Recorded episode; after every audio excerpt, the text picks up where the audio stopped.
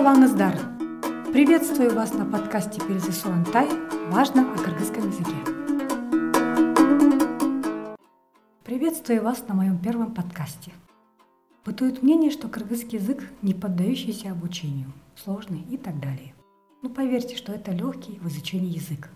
Вот я и хотела бы развеять этот миф. Итак, начнем. Первое. Надеюсь, что вам уже известно, что в кыргызском языке, в отличие от русского, слова состоят из корня и присоединяющихся к ним суффиксов, аффиксов. Ну вот только надо понять их грамматическое значение. Ну, например, салам говорим мы, да, привет. Саламат – это здоровье. Помните, саламат тыкты сакто министр лиги, Министерство здравоохранения. Саламат сыз – вы здоровы. Саламат сыз вы – здоровы ли вы? Вот и получили мы официальное приветствие, если хотите поздороваться с кем-то вот в вежливой форме. Вот э, делюсь еще с, с одним секретом. Если у вас есть словарный запас, то при наличии незнакомого текста вам следует найти в словах корни. И тогда вы поймете приблизительное значение смысла текста.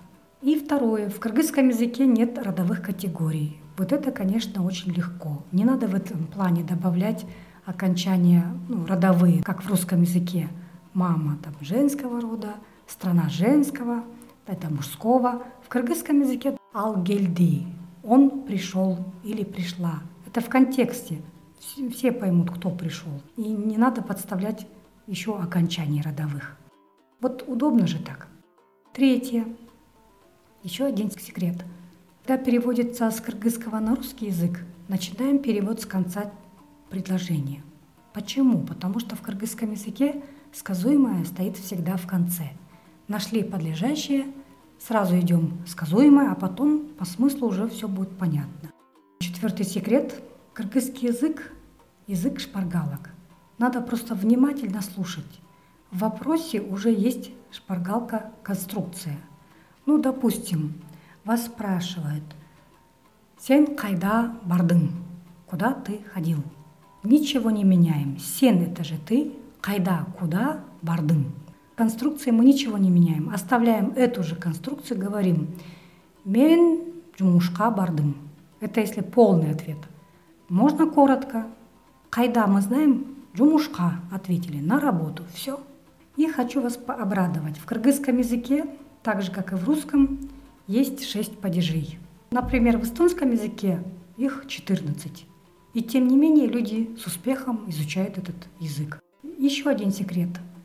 Так же, как и все языки мира, кыргызский язык имеет некоторых особенностей, которые отличают его от других языков. Надо этими особенностями дружить и запоминать. Например, такие специфические буквы, как «э», «ü» и «н».